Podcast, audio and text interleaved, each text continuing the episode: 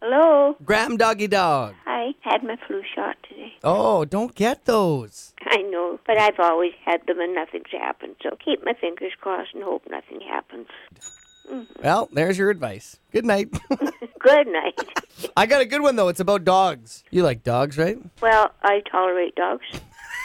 Jeez. You know how you always say in the world's going to, you know what? It is. There's a new program in Houston providing trained gun and drug detecting dogs to schools for free. Well, this is getting to be a pretty bad world, isn't it, when you have to have that for the schools?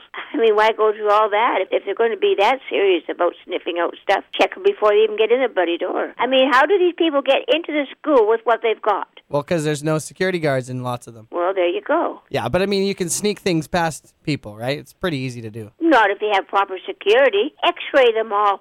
I thought you would uh, like this idea. Why would I like any idea like that? I think you're failing to understand the topic. I'm not failing. I'm just saying we never went that far to have those things come to our schools when we were growing up. Why is it happening now? Why do all these kids see these things on television? You know, they should take all of this stuff and just throw it away. All what stuff? All this bad stuff on television.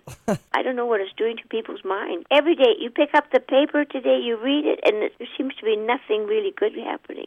Trying to make money, or there's more people out of work, and look at what they've got on the buddy mayor in Toronto now. Why would a person like him decide to run for mayor? Well, that's a whole nother topic, Grandma. Any uh, last words? You have to have a job and make a living and be there for your family. If you have to work, you have to work. And one of these days, this world is going to get a rude awakening. Something's going to happen. And maybe they'll start taking all the cell phones away and all this garbage away. And they'll get back to being human beings again.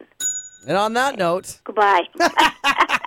love you, Grandma. Love you too, Brian. Bye bye.